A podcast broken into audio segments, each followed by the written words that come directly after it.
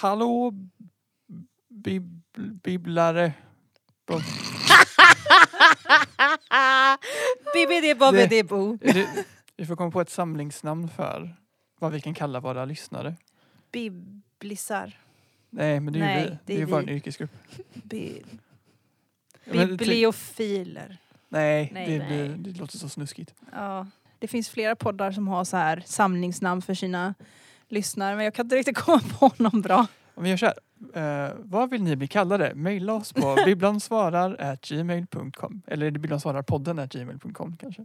Det är bibblansvararpodden gmail.com. Med er önskemål om vad vi, ni Ska vill det bli kallas. kallade. Eller skriv, sk- slide into DM. Ja, precis.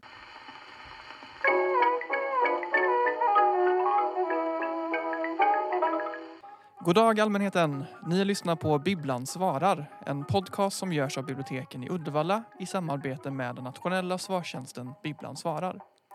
Här kommer vi att komma med lite mer ingående svar på de frågor om allt möjligt som ställs av er alla på bibblansvarar.se eller direkt till oss på Bibblan svarar-podden.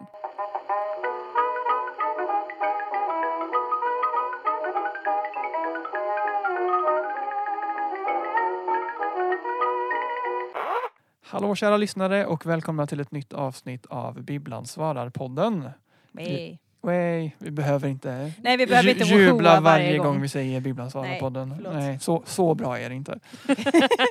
Eh, jag heter Anton Joling och med mig har jag mina bibliotekariekollegor Andrea Haglund Hej hej. och Emilia Djurberg Kvillén. Hej hej!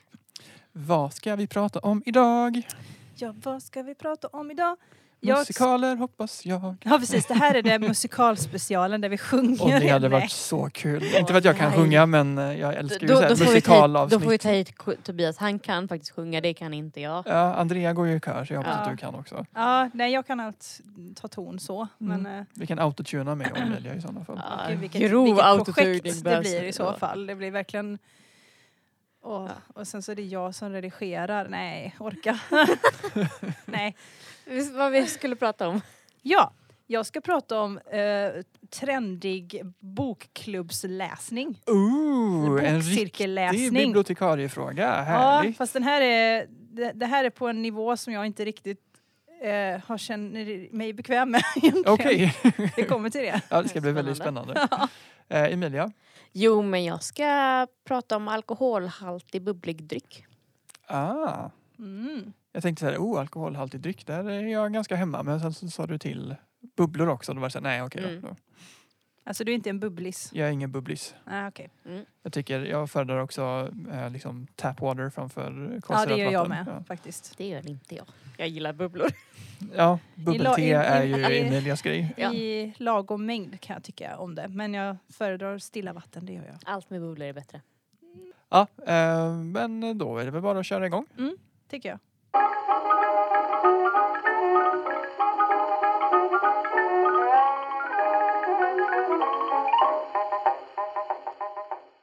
Ibland när jag sitter och ska välja ut vad jag ska prata om i podden så är oftast alltså det svaret på frågan som jag blir nyfiken på Mm. eh, och vill liksom lära mig mer om och grotta ner mig i. Eh, men i, i det här fallet som jag kommer till så var det hur frågan var ställd som gjorde mig ja, alltså, glad helt enkelt. Okej, Ja, spännande. men ibland finns det sådana härliga frågor. Ja, hur bara. den är Ja. ställd liksom gjorde mig så, så här, va? va? Ja, ni kommer förstå vad jag menar. Ja. Den låter så här. Och nu ska jag försöka presentera den här. Jag vet inte riktigt hur jag ska läsa den här på ett bra sätt. Okej, jag försöker. Så här då. Uh, vad är det trendigaste man kan läsa nu? Säg att man är en bokklubb med rodebjerkvinnor på Södermalm som verkligen, verkligen vill hänga med. De dricker orange vin och så. Vad skulle en sån bokklubb läsa? De är ganska exakt 40 år och något år till. Och barnen är inte jättesmå längre, men bara enstaka barn har nått den tidiga tonåren. Kom ihåg, trendigt var det! Oj. Jag tycker också om så här, typ, men alla är typ 40, kanske plus något år ibland sådär. Så här, de är typ ganska exakt 40 och något år till. Ja. liksom, lite, lite äldre än 40. Och jag älskar också Eh. hur min arbetshjärna direkt så här gick igång bara, vad fan ska man gå, vilket håll ska du gå? För jag för- tänkte helt plötsligt att Mm. den här låntagaren stod framför mig så att hjärnan gick igång direkt Ja. och bara så här, okej vilket På håll? högvarv. Ja, ska vi gå, vill de vara pretentiösa eller vill de ha feelgood? Eller vad? Och just så här försökte lösa problemet. Ja. Så jag, nu blir jag jättespännande Eller på hur? vad Och det var precis svaret det, är. det är därför jag känner mig lite skakig av att svara på den här frågan. För jag kände ju, alltså min första reaktion när jag läste frågan var vad, vad, liksom, vad var det jag läste precis? Ja. Vad var det här? Men gud vad skönt att man faktiskt fick den som en sån fråga och inte fick den här låntagaren framför sig så man har lite tid att fundera ja, på fast det det. hade varit ganska kul tror jag. Ja men då kanske det hade blivit mer en brainstorming och då hade man kanske också fått lite feedback från den personen samtidigt som man presenterar olika då. Men sen så var det i alla fall min andra reaktion var typ vad är, jag vet inte ens om man ska säga orangevin eller orangevin eller orange wine. Ja men det är det nya inne, det är det man ska dricka Ja, nu. Okej, Ja. vad är, är det? Jag, kom, jag, jag, jag har tagit reda på det. Gin, gin and juice fast det är Jag vet inte. Äh, Men bubbel först var det och, så här, eh, vad är det här? Ja. Och sen följt av, vad är rodebjär för någonting? Ja, så det säger väl någonting om hur trendig jag är då. Ja. För jag vet vare sig- jag liksom hade ingen koll på vare sig orange, orangevin eller rodebjär. Men ja, det är ju något stick, ett stickspår men jag var, kollade upp det och orangevin säger jag nu. Eh, eh, är eh, enligt orangevin.se. det fanns information på systemet också men jag tyckte den här var lite det lät lite mer fancy hur de hade beskrivit det. Mm. Vita viner som skall massererat, alltså de har alltså för, förvarats tillsammans med dr- druvskalen under lång tid och fått en mörkare färg kallas orangevin. Japp. Jättetrendigt nu. Ofta används amforor av lera för jäsning och lagring. Det är supertrendigt. Ja. Du frågar för helt fel person, jag dricker inte alkohol. Nej, okej. Men jag har en familj som är väldigt intresserade av Av vin. vin. Mm. Många år av eh, åka runt i Europa och, och besöka vingårdar. Ja, ja, ja. Har de druckit det? Har de gett en recension på det som du känner till? Mina föräldrar? Ja. Ja, de drack det i december senast tror jag. ja. Vad, tyckte, vad tycker de? Jo men de tycker det är lite spännande så. Ja. De är, mm, min bror är nog mer, eller min, sär- särskilt min lillasyster hon tycker nog om det ganska mycket. Mm. Och så mina föräldrar är mer, de gillar mörka mm, rödviner nu och Mm. lite sånt istället. Men de har så här, Bourgogne. Ja men lite sånt. Men eh, absolut, de dricker det. Ja, nej, Är, är de vinerna dyrare än vanliga vitt vin? Har inte kollat Säkert priset, om det är det. Ja, det, men det det, det det jag- låter så bara hur det beskrivs så antar jag det. tänker också det. Och sen Rodebjer då, det är ju ett, ett, ett exklusivt klädmärke förstås eftersom de klär sig i gru. Ja, jag antog att det var det det var också. Är det pantsuits? Eh, det kan det vara. Jag var inne och tittade. Eh, det är ganska lösa och lediga kläder. Eh, det känns som det är lite naturmaterial, kanske linne, Ja. lite sånt. Eh, men du kan till exempel köpa en virkad klänning för 7495 kronor. Herregud. Eller ett set med bikini för 1 8. Absolut Oj. inte. Alltså en bikini-underdel och en överdel Ja. för 1 8 tack. tillsammans. ja, ja, men det fick man båda delarna, då är det ju lugnt. Alltså jag kände, ah men okej då, då vet jag ungefär på vilken nivå. Då har vi lärt oss, i alla fall jag har lärt mig då lite mer om vad damerna på Södermalm tycker är trendigt. Mm. Ehm, men det finns säkert massa andra grejer de tycker är trendigt som jag då inte har någon aning om. När, när kom den här frågan in? För det är väl också ganska viktigt vad som Eh. var trendigt just då. Jag tror den här kom ganska nyss. Jag, Ja, ko- ja, jag så, såg nog är inte vi- datumet på den. Men då det är vi här, inne i är, vad som är trendigt nu i alla fall. Ja. Ja, bra. det här är en ganska ny fråga. Ja. Om vi då återgår till själva frågan, alltså vad är inne hos de fräschaste bokklubbarna? Förlåt om det är någon som lyssnar som bor i, uppåt i Stockholmshållet. Eh, förlåt. Bara förlåt. vi, vi menar inget ont. Vi skrattar med er. Ni, ni, jag, jag vet hur jag låter när jag pratar. Jag har hört, det är jag som redigerar. Jag hör hur jag låter. Att jag har inte världens mest sofistikerade dialekt alltid. Ehm, så t- ja, så nu har, jag- nu har jag sagt det. Men i alla fall. Jeanette då från Bibblan svarar kom med förslagen Carolina Ramqvist, Lina Wolf och eh, Ia Genberg samt klassikerna Virginia Woolf och Sylvia Plath. Och Mm. det tycker jag är jättebra förslag. Mm. Ja, det är det. Men jag, jag tänkte att jag skulle försöka komma på lite fler förslag. Låt oss höra. Ja, men hur ska jag då? Hur ska jag, som uppenbarligen har lika mycket gemensamt med de trendiga damerna på Södermalm som en tiger har med en guldfisk liksom. och komma fram till vad som är hippt och hett och inne. Typ. Men jag ska ge det ett försök. och när jag tagit fram de här förslagen som jag kommer presentera så har jag försökt tänka dels på målgruppen som ju är väldigt specifik. Mm.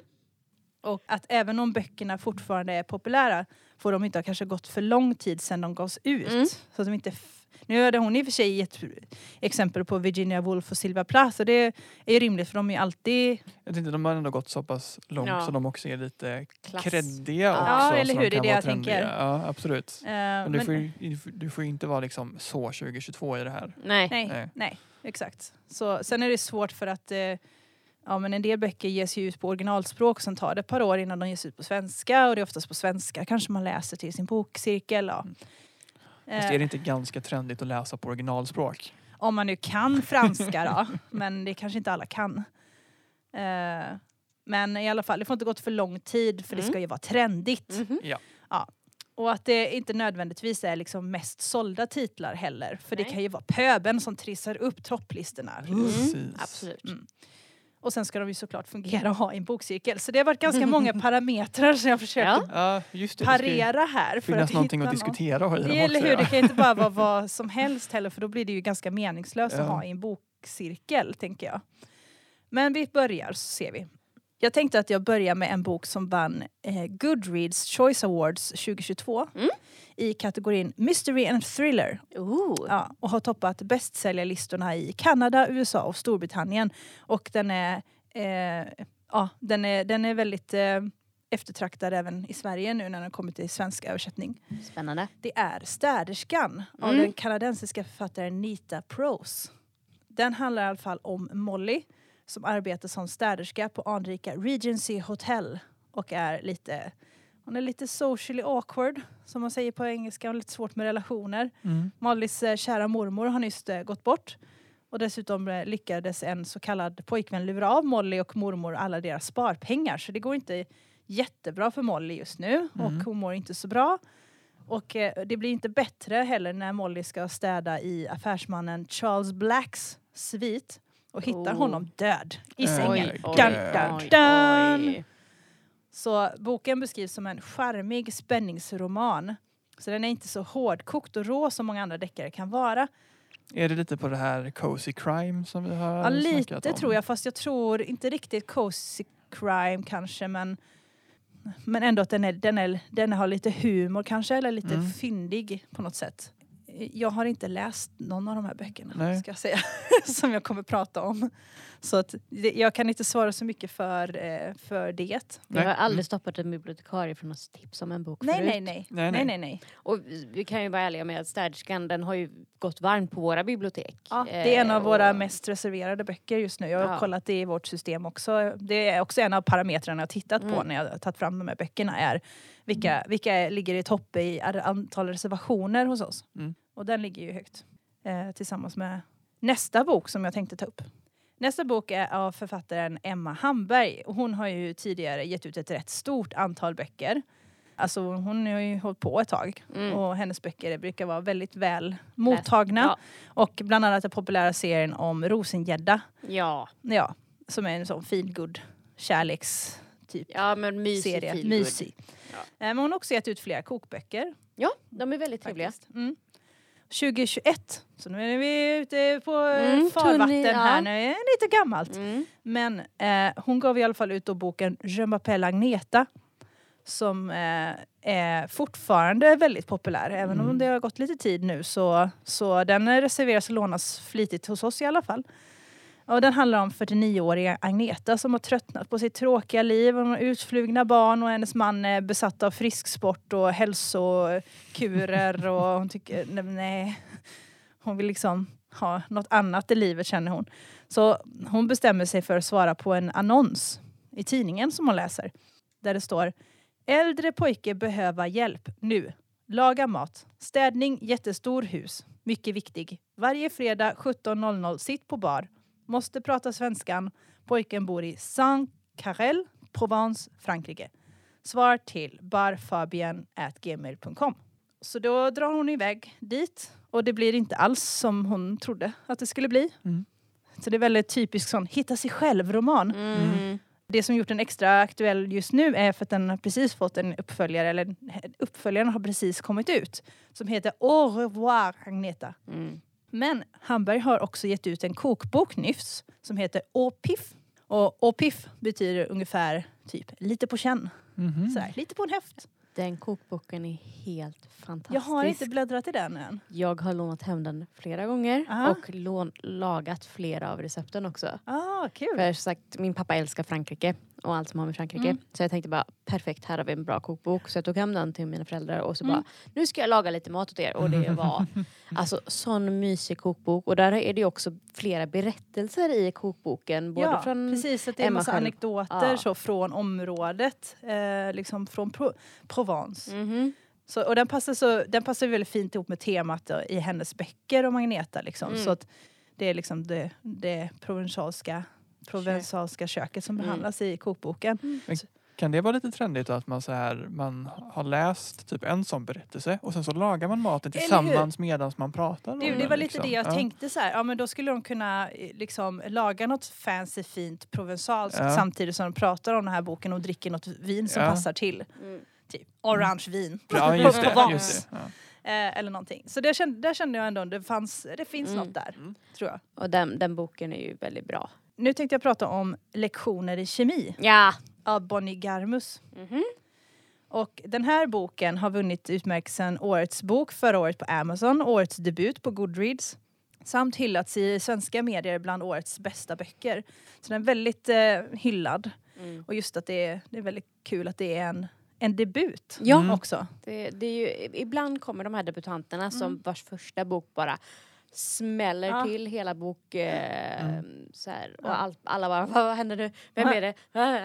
Och hur gick det här till? Ja. Settingen i alla fall för den här boken är 1960-talets Kalifornien. Så jag får genast bilder från typ Mad Men eller någonting. eh, handlar om Elizabeth Zott. Och hon har stora drömmar om att bli kemist. Men har väldigt svårt att ta sig fram på det väldigt ojämställda forskningsinstitutet där hon jobbar. Det är väl säkert väldigt mycket Lilla gumman kan du sätta på kaffe. ja men säkert. Eller och så. särskilt om det då var 60-tal. Ja. Ja. Så det, det är svårt. Hon, får liksom Mm. inte, hon kan inte komma fram liksom riktigt. Men sen så råkar det bli så att hon blir eh, programledare för ett väldigt populärt matlagningsprogram på tv. Oh. Ja, men hon vill ju ändå hålla på med kemi så Mm. hon hittar sitt egna sätt att liksom blanda in kemi i matlagningsprogrammet. Så det börjar, gränserna mellan vad är matlagningsprogram och vad är kemiundervisning så börjar suddas ut lite. Aha, spännande. Ja. Och eh, boken är liksom skriven med, ett, med humor och ett väldigt rappt språk och det är väl fram- mycket det som har hyllats också att den är, mm, språket är så bra Mm. i den. Så den, den blev jag supersugen på när jag läste beskrivningen Ja. så den har jag faktiskt reserverat. Så att jag Jag står också i kö på den faktiskt. har ställt mig i kö på den för jag bara, Ja. oh, den här vill jag läsa, den låter jättespännande. Mm. Och sen är ju också, får man ju vara lite så här, men framsidan ser ju väldigt Mm. attraktiv ut. Precis. Att det är så här, det är gul och röd. gul, röd, blå och grön Ja, den, i fyrkanter så. Och sen Ja. står ju den här personen, eller eh, man ser hennes kjol och hennes ben och så håller hon i en TV. Mm. Och det, det ser väldigt så här, så här spännande ut och färgglatt och Ja. man bara oh vad är det här för någonting? Jag tror till och med att det är typ en, eh, hon håller i en väska eller en portfölj eller någonting och så är det som en tv i den. Eller Ja på så den. kanske det är. Eh, jag vet inte riktigt, men skitsamma. Den, eh, Googla. Ja, den, den, eh, den tror jag mycket på. Mm. Den är het just Mm. nu. Mm. Jag har också plockat med en eh, biografi faktiskt. Mm. Det är bra. Ja, Ja. eh, jag är lite, ja, lite osäker på den, men vi, vi, jag, Mm. jag testar att pitcha den för er så får vi se. Absolut, kör på. Det är eh, Kelkyn, heter den. Ah. Berättelsen om Märta Lindqvists otroliga liv, heter det under titeln. Yes. Den är skriven av Elinor Skagegård. Och man bara såhär, "Vä- Märta Lindqvist, vem är det? Liksom. Känner jag inte igen i alla fall Nej. tidigare. Men det här är ganska kul. Hon, he, eh, Kelkyn, det betyder ungefär någon fast i feminin eh, form Mm. då, på franska. Det var hennes eh, signatur och hon arbetade som en av få kvinnliga reportrar på Svenska Dagbladet 1916 till 1939. Oj. Mm. Och det hon skrev blev väldigt hyllat och hennes specialområde var film och mode vilket tog henne till USA där hon också fick möjlighet att intervjua massa stora stjärnor på till exempel i Hollywood och New York. Och sådär. Mm. Häftigt. Mm. Så hon var, hon var väldigt cool. Hon var liksom en- pionjär inom Journalistiken. eh, journalistiken på den tiden just att hon var kvinna också. Och eh, hon kallades liksom bara på Lin- för Lindqvist på, på eh, redaktionen. Mm. Och hon var ju verksam samtidigt som Ester Blenda Nordström och där finns ju också en väldigt bra och hyllad Mm. biografi om henne. Eh, båda jobbade på Svenska Dagbladet. Dock med lite olika typer av reportage då. Mm. Kudos till Svenska Dagbladet antar jag som lyckas Ja. hitta två så här grymma skribenter. Ja, och hon är Som inte antagligen var en särskilt, väldig eh, chansning på bägge och, två. Mm. Ja, och det som är kul med just den här nya biografin då är att eh, man har kunnat få fram brev och dagböcker och sådana här saker som har gjort att man kan lyfta fram henne igen. För Mm. hon, inte, hon har inte varit på allas läppar om man säger så nyss. Eller liksom, det är inte så många som känner till henne. Men med hjälp av det så har man kunnat ta fram mer om hur hennes liv såg ut. Och, Mm. och hon utvecklades ganska mycket också under tiden. Hon dog ganska ung. Hon, dog, hon var bara 50 när hon dog. Mm. Men hon, eh, ja men dels då hennes tid med stora filmstjärnor och sånt där. Men bara det här få inblick i the golden age of Hollywood genom Ja. henne Ja. är ju ganska fräckt bara Ja. det. Ja. Mm. Men så, hon gjorde mycket så här, personliga utvecklingar också. Från början så var hon väldigt så här, hon kallades typ, när hon var student så kallades hon typ röda Märta eller någonting. hon var ganska vänster. Sen så började hon jobba ganska mycket med Alltså hon blev typ kristen så hon, hon jobbade ganska mycket med de frågorna också senare. Så att hon gjorde mycket så här egna personliga resor i sig själv på något vis. Och, var hon, och sen så, sen så är ju det här samtida med när andra världskriget börjar Mm. 39 började det. när det börjar liksom mm, komma, äh, krig, vad heter det, kriget börjar hota. Mm. Liksom. Och då var hon en väldigt stark motståndare mot, eh, mot krig och nazism och så. Mm. Så hon verkar som en väldigt intressant person. Mm. Ja, och kul just att man får fram hennes egna personliga anteckningar och sånt. Mm. Som man kan, så Mm. så den, den verkar spännande tycker jag. Mm. Ja. Men sånt kan ju alltid, så här, faktaböcker kan ju vara svårt i just en bokcirkel så. Men biografier kan ju funka väldigt bra. Ja. Det kan ju det. Och här har vi ju ändå en stark kvinna som Ja. så här, jo men det, Det kan... sig ja. fram på en... ja men precis, det finns mycket Ja. runt omkring Ja. liksom Mm. där också så man kan prata här, om hur ja. samhället såg ut då och sådana här Ja. saker. Mm. Så den kan verkligen vara mitt i prick Ja. eller helt fel. Så Alltså, att, eh, ja, jag gillar sagt, Ja, det kan funka, Mm. tänker jag. Och sen så har jag också en, en, en till. Eh, ännu en eh, väldigt hyllad debutant. Och det är Claire Lombardos En lyckligare tid. Mm. Och den handlar om det gifta paret Marilyn och David Sorenson. Som eh, trots många prövningar varit eh, oskiljaktiga sedan sin förälskelse på 1970-talet. Deras kärlek till varandra är så pass stark att deras barn känner sig utanför. Oj. Ja. De liksom, det, det, året, året det här utspelar sig är 2016 och deras barn är ju vuxna nu då. Mm. Eh, och de brottas typ konstant med olika utmaningar i deras förhållanden i jakt på det perfekta förhållandet som deras föräldrar har. Som de hela tiden ser, upp- fram, ser upp till. Mm. Och de liksom känner aldrig att de lyckas. De kämpar liksom med såriga relationer, alkohol, drömmen om det perfekta livet och hemligheter som hela tiden hotar att hinna upp dem. Så det är liksom, alla har hemligheter. Mm. Och det är också väldigt så här, har de här föräldrarna verkligen så perfekt liv Mm. som det, det ser ut? Så det är verkligen ett sånt familjedrama Mm. det här. Men det känns ju också som det passar bra med i och med att alla de här damerna hade familj också så det känns ju lite Ja, och så här, vuxna barn Ja. och lite sånt. Eh, eh, kan vara mycket att diskutera kring och att det är mycket så här plot twists. Liksom, Ja. Att det händer grejer. Och relationer, alltså det, det är väl alltid intressant tänker jag. Mm. För det kan man ju alltid relatera till på ett eller annat sätt också. Så det finns mycket att koppla till sig själv när man Ja. läser en sån bok. Nej, precis. Alltså, den, eh, den tror jag skulle kunna funka också. Ja. Men jag tror jag slutar där. Jag Mm. märker ju att de böcker jag har valt ut mycket handlar om kvinnor. Mm. Och att de också är skrivna av kvinnor. Mm. Men Faktum är faktiskt att det är väldigt mycket kvinnliga författare som ligger högt upp på topplistor och tipssidor. Det Ja. går liksom inte att komma ifrån. Nej, just Eh, nu är det populärt. det, ja, eller jag vet inte riktigt vad det är som gör att det är så. Men, eh, men det är det väldigt mycket. Eh, och jag, jag har hållit på och tittat på vissa böcker. Jag har tittat på Knausgård till exempel och funderat men jag vet inte. De är så tjocka. det De, kanske... de kan vara lite för tjocka för Jag en tror- bokklubb. Ja, Ja, men då vill man nästan ha en bok som är nästan på det lite tunnare slaget för att Ja. vara säker på att man hinner läsa den. Mm. ja. För det är ju ofta det absolut stressigaste med att vara med i en bokcirkel eller en bokklubb, det är att man ska hinna läsa Eller hur? Ja, det, det som jag, jag hoppas att någonstans att om man känner sig någorlunda i den här kategorin av människor som jag beskrev i början. Att man känner att jag inte är helt ute och cyklar i alla fall. Jag tänker om inte annat så fick ju vi och våra lyssnare en väldigt massa bra boktips här. Jag blir ju Mm. sugen på ett par stycken i alla Ja, fall. ja. Ja. men lite, jag blev ju det också faktiskt av att eh, faktiskt sätta mig ner och faktiskt ta reda på vad flera av de här titlarna som jag känner igen titlarna på och som jag sett eh, florera runt Mm. men har inte satt mig in i dem så blir jag ändå så här, oh, jaha. Ja men lite så, så det är ju alltid kul att gå ner lite i en viss genre eller för en viss person som man tror ska försöka hitta böcker till och då hittar man ofta till sig själv också. Ja, då har ni fått lite tips i alla fall. Kan ni känna er kanske lite trendigare sen efter ni har läst det här. Precis.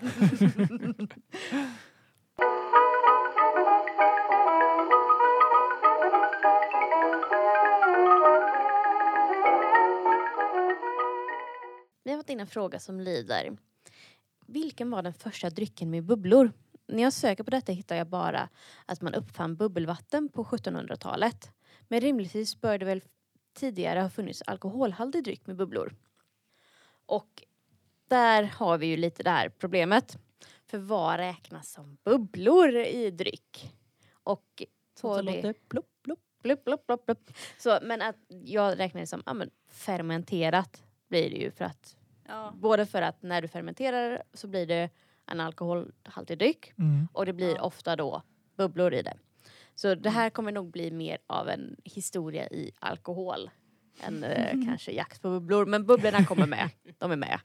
Eh, och eh, Jakt på bubblor tänker jag bara den ni hittar Nemo med. My bubbles! Ja, just det. Ja just det. Men i alla fall, när jag började då söka och då den första drycken som kom upp är inte så förknippad just med alkohol utan det är mer, det är kombucha faktiskt. Mm. För det är ju en fermenterad bubblig dryck som Ja. säkert innehåller lite lite alkohol men jag tror inte, den säljs ju inte som alkohol Nej. utan den säljs ju Nej. mer som en hipp eh, så här Undrar om de har tagit bort alkoholen eller om de har liksom jag vet inte hur de har fått ut. Det kan ju vara att de inte har fermenterat det tillräckligt länge.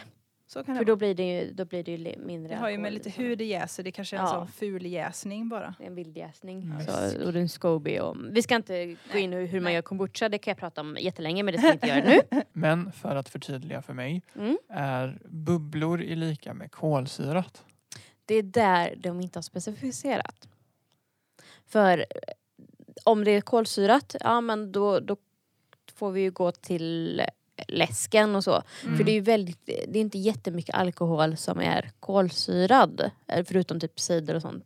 eh, Så, men vi kommer till det. Ja. Nej just det, för Men- då har man ju tillsatt kolsyra. Ja, de har På tillsatt något bub- annat. bubblor. Så jag kommer prata om bubblor som är naturligt förekommande i de här dryckerna. Hur är det med om man bara har en, en vanlig bärs liksom i en burk? Är den kolsyrad? För den pyser Nej, ju när man öppnar den. den är inte Nej, ko- då utan är det, den- den är då är det jäst. bubblor i den Ja, i sådana fall. så att den Ja, är, okej. det är bubblor. Så vi kommer till det. Ja, topp. Men i alla fall, kombuchan eh, är gammal som graven typ. Nej men det här har vi eh, eh, källor från norra Kina eh, för cirka så här 220 år före vår tidsräkning har man Nice. hittat bevis Mm. på att de eh, har kombucha. ko- gjort kombucha. Wow. Även i eh, så här, den har då färdats även till Europa under de här tiderna. Och har då och då blivit väldigt populär som till exempel nu så har ju varit kombucha ganska populär, på 70-talet var det populärt. Men i alla fall det är ju fermenterat te som eh, när man gör fermentering i en stängd ja, men en flaska eller någonting blir väldigt väldigt bubblig Mm. och väldigt kolsyrig. Eller väldigt, inte kolsyra då för den, man har satt till det men väldigt väldigt mycket bubblor. Mm. Sen har vi ju då ölet och mjödet.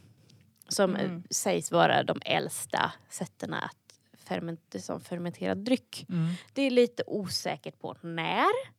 Kan man bara likställa fermentering med jäsning? Ja, det är Egentligen? bättre. Ja. Det, Ja, men det, jag bara, jag bara Nej. undrade om det är två olika saker. Nej, det, det är samma. Ja. Så att, Mm. eh, Ja, i jag det här, vi, vi, jag kan ändra till jäsning. Nej, det, det- är Det lite men det spelar ingen roll, men då vet vi att det är samma sak i alla fall. Men i alla fall, där har de eh, arkeologer som har hittat eh, redan från bronsåldern och stenåldern att, de har, att människor har tillagat jästa drycker Mm. av då till exempel äpplo, äpp, äpplon. Äpplon. Äpplon. äpplon. Till exempel äpplen, nypon och olika bär. Mm. Och eventuellt då till exempel honung. Det finns inte några alltså, vattentäta bevis men de har hittat kärl eh, i bland annat Danmark då från bronsåldern som innehåller rester och spår av jästdryck med, med då lingon och honung i. Mm. Så de har hittat så att då är det ju Jäst lingondricka. Mm. Eller sprit lingondricka. och att dessa då rester har tolkats som en form av mjöd eller öl. Det är typ samma dryck när man kollar bakåt i tiden. Mm. eh, mjöd och öl nu för tiden är ju olika grejer men bakåt i tiden så är det ungefär samma dryck. Mm. Mhm. Eh, och har då eh, här i Norden eh, använts långt före vår tidsräkning. Så det är väldigt gammalt i alla fall. Jag, jag har för mig jag har hört någonstans att eh, så här, men arbetare i Egypten som höll på att bygga eh, pyramiderna fick någon, eh, någon röra som var typ som ett men tänk typ Guinness eller något annat sånt här tjockt Ja. öl, väldigt matigt och Mm. brödigt Mm. öl. Det var liksom deras ration, så det var Ja. det de fick att äta för att då var det också lite alkohol i den för Ja. att de skulle kunna typ hålla humöret uppe. Mm. Eh, och om vi mm, bara går tillbaka där för att förklara mjödet och ölet så Ja. brukar de tolka som att eh, mjödet då var öl gjort på honung. Bara för att vara lite tydligt. Så. Ah. Det brukar så.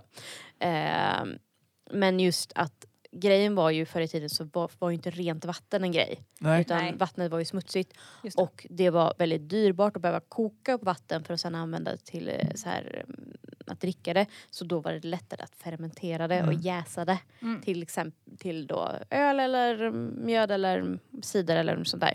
Att det är så man fick i sig vätska. vätska. Ja, jag tror också det, det är därför som det är så vanligt med typ rom eller grogg Ja. på eh, om det här typ vad, vad kan det vara för århundrade? Men tänk typ Pirates of the Caribbean-tiden med ja. så här 17, Ostindiska eh, kompaniet 16, liksom. Ja, ja, ja. 1700-tal typ. Ja. För att det gick inte att frakta vatten Nej. på det Nej. sättet. Så. Mm. Men där var det också andra eh, alkoholhalter eller så som inte är nu och så ja, massa sånt där. Men i alla fall, det, det är ju väldigt känt att vikingarna höll på med mjöd och öltillverkning. Mm. Eh, det är ju en del av eh, hela grejen med vi, vikingar, att det är stort med mjöd och ja, precis. hela grejen.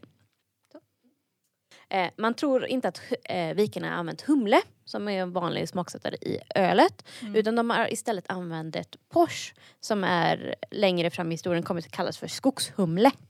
Så det var en annan variant. Och det här ger då en betydligt kraftigare bakrus. Och också då en kraftigare huvudvärk. Nämen. Nej. det, en Porsche är också laxerande. Men, Och, men här kommer det som viktigt bakteriehämmande. okej. Ah. Och det kanske är därför då vikingarna var kända för sitt raseri. Men var väldigt friska. Dock, det här är inte sten, utan det här är bara som forskare har sagt att det här Ja, kanske det kan är en, vara Det är därför. en teori. Det är en de är så, teori. så arga för de hade diarré eller vadå? De, har så jäkla huvudvärk, så baksmälla. Och ont i magen Ja. samtidigt. Fast ja, men laxering, då har de- funkar ju ändå tarm, Ja, tarmen ganska bättre än en just om de ska använda det för att vätska upp sig så känns det lite kontraproduktivt i och för sig. Ja. Om det bara Men- rinner igenom. Ja. Men, i alla fall, eh, tidigaste beskrivningen av mjödet då består då av honung, jäst och vatten. Och då Mm. Förr i tiden fanns det inte att man kunde gå till butiken och köpa lite vinjäst eller öljäst eller något sånt där. What? Utan då var det, man använde sig av vildjäst. Och eh, de har också använt då till exempel lagt till korn och sånt och då blev det öl. mm. Undrar vad det, det var de använde som vildgäst. De måste ju tillsatt någonting. Nej, utan det finns ju, eh, jäst finns naturligt i luften och runt omkring oss. Jaha. Så att när, det finns ju så här vildjästa viner nu för tiden och så. Jo, Så att det, det, då har man inte tillsett något utan det finns naturligt ja, men i jag, luften. jag, jag fick för mig att det satt i skal och sånt. För att jag Ja, vet att gör det- det eh, gör det vild, också. vild, man kan ju typ vild, testa att vildjäsa äppelcider till Mm. exempel. Och då tillsätter man inget jäst för att det finns jäst äh, jästsvampar finns naturligt Mm. i skalet på Ja. äpplena. Så, och det finns i luften och det finns... Det kanske finns det i är en- honungen också. Från växt, alltså det på något vis följer med. I don't know. Jag är ganska säker på att honung är antibakteriellt. Det är det ju faktiskt. Ja. Det blir Så väl att, aldrig eh, dåligt honung i alla fall? Nej, honung Nej. blir aldrig dåligt. Nej. Men det finns ju i vatten och det finns i luften och allt sånt där. Så Ja, att ja. det, det, Så det, räck, det räcker i finns. princip att man bara tillslöt de här och så blir det en vildjäsning? Ja, eller framförallt du jäste dem i ett öppet kärl Jaha. bara med typ lite tyg över. Mm. Ah. Ehm, så. Men Ja, i alla fall, vi ska inte gå coolt. in på hela det här hur Nej. man eh, jäser och eh, så. Men Det finns en bra bok som heter typ Stora mjödboken. Där kan Mm. man kolla upp det den har om man är jag. intresserad. Mm. Eh, vi ska inte gå in på mina mjödfasoner, det blir alldeles för långt det här. Mjödfasoner från den som inte dricker alkohol. Mm, men jag tycker det är väldigt kul att brygga. Ja, fair enough. under då Gustav Vasas tid så, började, så slutade man nästan helt och hållet med att dricka mjöd. För att skatten på mjöd var fyra gånger högre än vad skatten var på öl. Jag tänkte du skulle säga att det var inte trendigt längre. Mm. Nej, inte Det var det. De- vin som de gällde från. Det var Frankrike. vin från Mm. Frankrike. Ja. vad spännande att eh, det blev sådana skillnader i och med att det i princip är samma dryck eller var det förr i tiden? Att det var så Mm. stor skillnad på skatten Ja. på de två? va? Så det, det kan säkert vara med, något med honung eller Ja, något det är sant. Det är dyrt. Oklart, jag gick inte så länge. Så, så. Men så tänkte jag på, så, det finns ju också cider som eh, bubblar. Ja. Och då gick jag in på Spritmuseumets hemsida. Och har man inte varit inne på Spritmuseet i Stockholm så skulle jag starkt rekommendera det. Det är ett väldigt bra museum. Mm. Även för en som inte dricker alkohol så är det väldigt fascinerande och spännande. Och för de som dricker alkohol så har de också alkoholprovning. Hej. Ooh. Så, nej men det är jättespännande och väldigt eh, kul museum att gå på. Men då har, jag, har eh, en Eva som är intendent på Spritmuseet skrivit följande. Var och när människor första gången drack eh, jäst äppelmustcider går inte att svara på. Få frukter har funnits så länge vid människans sida och varit så betydelsefulla som äpplet. Eh, vår moderna äpplen hems härstammar från ett område i Centralasien på gränsen mellan nordvästra Kina och Kazakstan och spred sig sedan därifrån. Siden upptäcktes säkert av människor på de flesta ställen i världen där äpplet växte. Eh, alkoholjäsning är en process som uppstår helt spontant i naturen och jästsvampar finns överallt omkring oss, även på vildäpplen.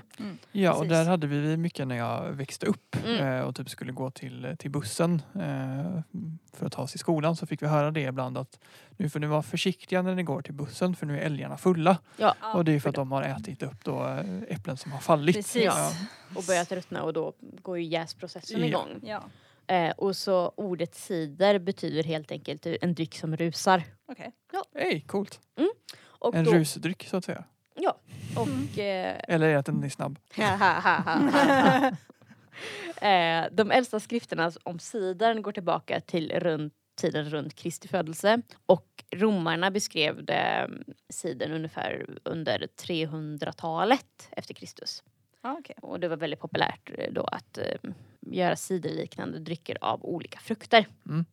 Men det känns inte så helt förvånande att eh, Alltså det känns också så här, det känns väldigt rimligt att man inte vet hur länge man har haft alltså jäst cider eller liksom Nej. Mm. alkoholcider eller vad man ska kalla det eller Nej. sånt. För att det är, det är klurigt med att göra sånt. Alltså man kan ju göra must Mm.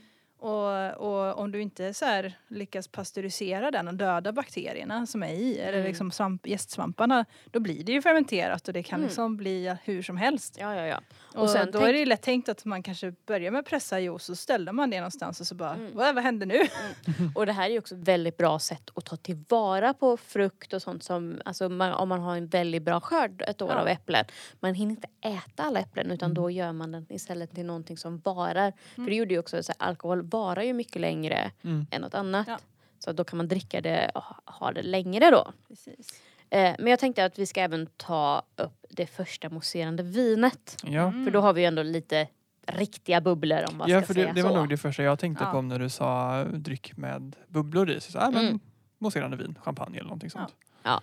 Och då är det så här att vinet spred sig till Champagne, regionen i Frankrike, eh, runt 50 år efter Kristus efter koloniseringen av södra Gallien av grekiska bosättare. Mm. Redan under medeltiden hade byar som idag ingår i Champagne högst anseende. Och på den tiden så, sålde byborna där rött vin gjort på Pinot Noir-druvan. Ja. Och det var också den druva som de första mousserande vinerna gjordes på. Alltså det- ett rött mousserande vin. Så coolt att det är liksom så här, vi har använt samma druva och gjort Mm. vin av i typ 2000 år. Ja. Ja, det är ju jättelång så här eh, fin eh, historia om vinet och allt Ja. sånt där. Men det ska vi inte gå in på nu. För vi, det har inte tid. Och Mm. nu ska vi se om ni kanske känner igen den här personen. Att Pierre Perignon Ja. Eh, han eh, levde på 668 till 1715. Mm. Eh, blev ju väldigt känd för det här. Och kallades även Don Perignon. Mm. Ho, ho, ho. Mm, som han Det är med man då. igen. De Ja. Och han har ju den här då att han skulle vara den som sk- skapade det mousserande vinet. Att det är hela hans grej om Don Perignon, att det är originalet och Ja. så. Det är tyvärr, tyvärr bara en myt. Ja. Så att... ehm, och då, Undrar om det var han själv som lanserade den tanken. Ja, för myten går ju ut på att eh, berätta om en blind munk som arbetar hårt i vinkällaren för att skapa det perfekta vin, vinet. Och det visar sig att det är bara fejk. Ja. Hela grejen är fejk. Ja. Och det, det som är så tråkigt när jag läste det här och jag bara åh nej. Det är att ehm, det var engelsmännen som producerade första mousserande vinet. Sex år före fransmännen. Så rätt också att det är just engelsmännen som gör det. Ja. Så. Men Fuck alla- you Frenchie! Ja, och det, det, där, det är lite champagnens korta historia. Men och där då om man vill ha såna bubblor. För det är ju ändå champagne vi tänker på när vi tänker bubblande alkoholdryck. Mm. Trots att även eh, öl bubblar ju. Mm. Viss, så här, och så nu är det ju också prosecco och massa andra grejer som Ja. bubblar. Så att, och mjöd kan bubbla också om man har har haft det på vissa typer av flaskor och sånt. Mm. Ja. Så det finns väldigt många olika sorters bubblor. Ja. Jag gillar också så här idén att det först, alltså det här med att det fanns, eh, att det finns en myt om eller liksom en, en sägen om att det var fransmännen som var först med mousserande vin. Och sen då förstår man bättre varför de kände sig nödgade att hitta på någonting.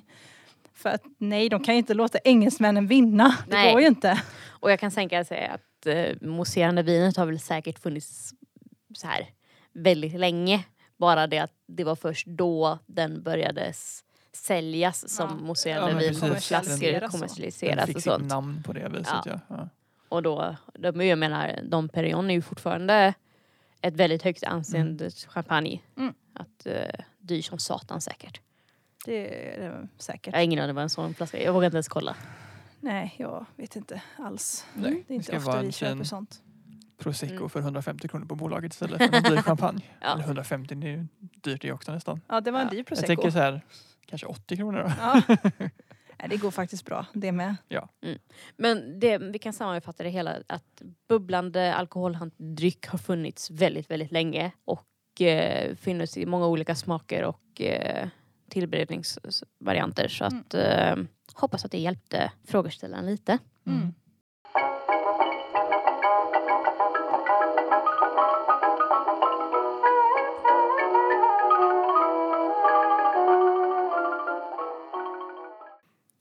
Det var allt vi hade för dagens avsnitt. Mm. Tack så mycket för att ni har lyssnat nej, och för att ni har nej, svarat. Nej, Nej. Jo, men, har men låt mig prata till punkt snälla. Okej. Vem är det som är programledare? Ja, här, ja, fine. Ja. Jeez. Ska bara se hur du loopar tillbaka nu till det du skulle Ja, Tänk så kan vi bara stänga av våra mickar så och bara trycka det- mute på oss. då höll jag på att säga så här, men tack så mycket för att ni har lyssnat och för att ni har eh, pratat, Andrea. Vad har vi lä- Okej, fuck. Försök inte. Ja, men det här var allt vi hade att bjuda på för dagens avsnitt. Mm. Eh, Andrea, vad har vi lärt oss av dig idag? Vi har, ja, jag vet inte riktigt höll på att säga. Vi Nej, vi har fått en massa boktips. Ja, eh, om böcker som eh, är oavsett om de är trendiga eller inte. Så kan vi säga. Mm.